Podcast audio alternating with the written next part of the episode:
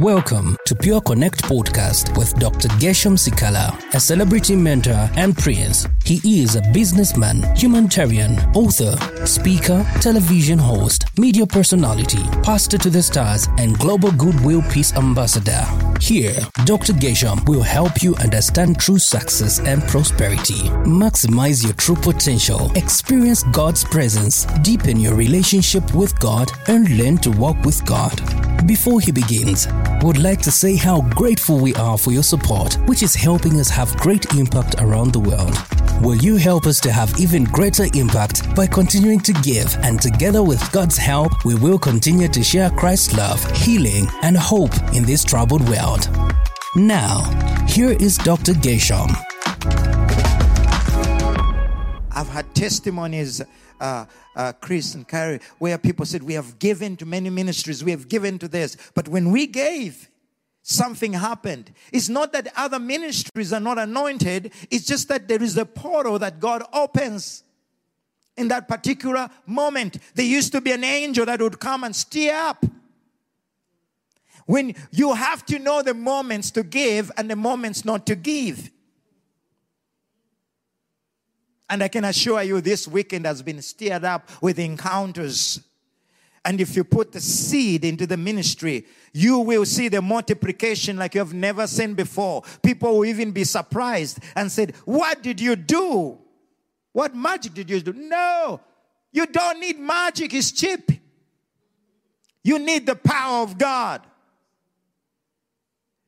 You need the power of God. I wanted to share something, but it might mess up somebody's mind.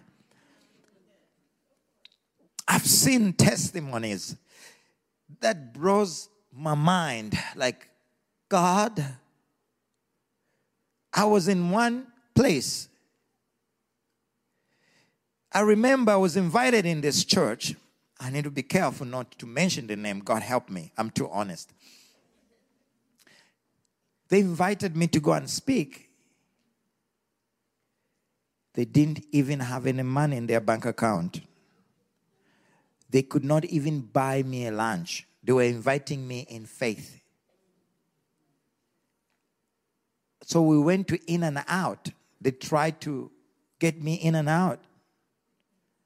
Burger. The card declined. I sensed something was going on. Then I said, No, I'm going to pay for it. But they were trying to keep faith. But walking in favor is something else. The waitress says, Hi, how are you doing, Gershom? I had a leg problem one time. I attended your revival meeting. That pain left me. It's so good to see you. Oh, uh, plus, you can order whatever you want, it's all on my ticket.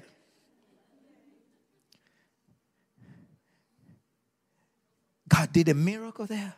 I saw it, but I did not mention. Then I, I looked for this man of God. I said, God, you cannot be connected with me and be poor. It's impossible. I serve the God of Abraham, Isaac, and Jacob. Today, I pray for a blessing of God to come upon your life. And one day, I told him in his own meeting, Stand up. I declare millions of dollars is going to flow to you. People were thinking, oh, ah, do you know how broke our pastor is? God is my witness. After two months, I was with this man of God in the bank, almost weeping, all of us, at the goodness of the power of God, going to cash a million dollar check. That million dollar check came and another million dollar came. I witnessed four million dollar, and and this wonderful pastor, because he was so honest, he showed me the bank account. Like I can't believe it that our church has this. Finally, our staffs can get paid. Finally, electricity bills are paid. He was like, I said, then we started to laugh. I said, this is nothing to God. There is more. All we need is to focus on Him. This is a living testimony.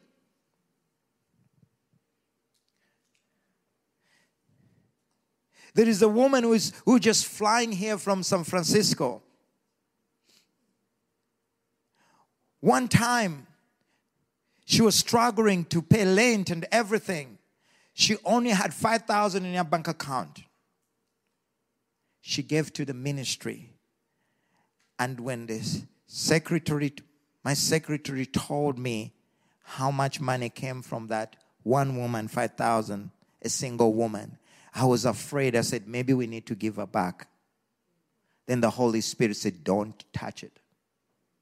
I said, okay. Oh my goodness. A miracle happened.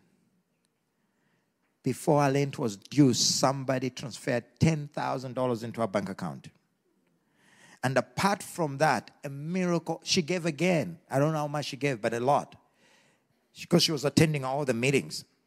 Do you know what happened?